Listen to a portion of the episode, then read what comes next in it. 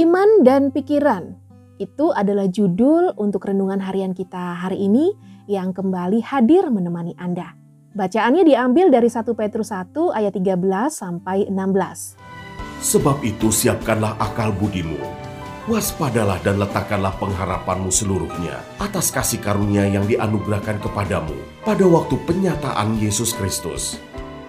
Hiduplah sebagai anak-anak yang taat, dan jangan turuti hawa nafsu yang menguasai kamu pada waktu kebodohanmu. Tetapi hendaklah kamu menjadi kudus di dalam seluruh hidupmu, sama seperti Dia yang kudus, yang telah memanggil kamu. Sebab ada tertulis, "Kuduslah kamu, sebab Aku kudus."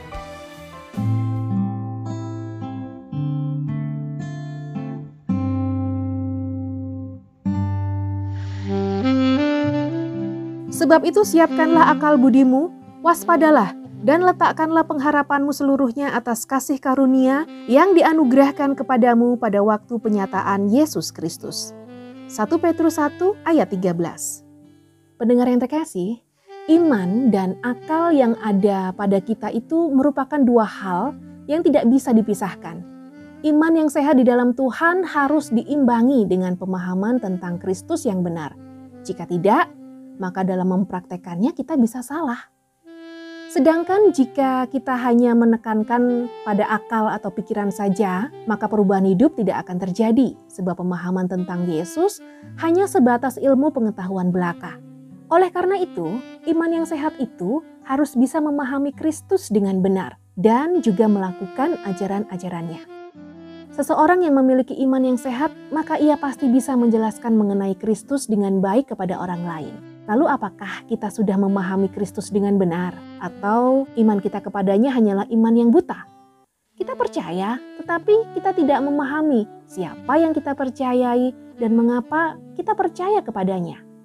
Pendengar yang dikasih Tuhan, sampai hari ini Tuhan masih memberikan kesempatan kepada setiap orang percaya, termasuk saya dan Anda, untuk memahami siapa Dia, walaupun dengan sangat terbatas. Tidak ada kata terlambat untuk belajar mengenai siapa yang kita imani melalui Alkitab. Memahami Kristus dari segi sejarah pun sangat penting bagi iman Kristen sebab sejarah adalah peristiwa yang pernah terjadi. Dan di sinilah kita bisa melihat bahwa Allah tidak hanya ada dalam iman, tetapi dia juga ada dalam ilmu pengetahuan. Sebab inkarnasi firman Allah menjadi manusia itu bukanlah sebuah dongeng atau peristiwa yang tidak pernah ada dalam sejarah dan bukan suatu ilmu pengetahuan.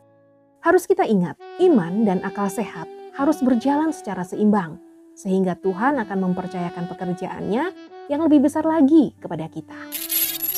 Sama seperti Yanes dan Yambres menentang Musa, demikian juga mereka menentang kebenaran. Akal mereka bobrok dan iman mereka tidak tahan uji. 2 Timotius 3 ayat 8. Tuhan Yesus memberkati.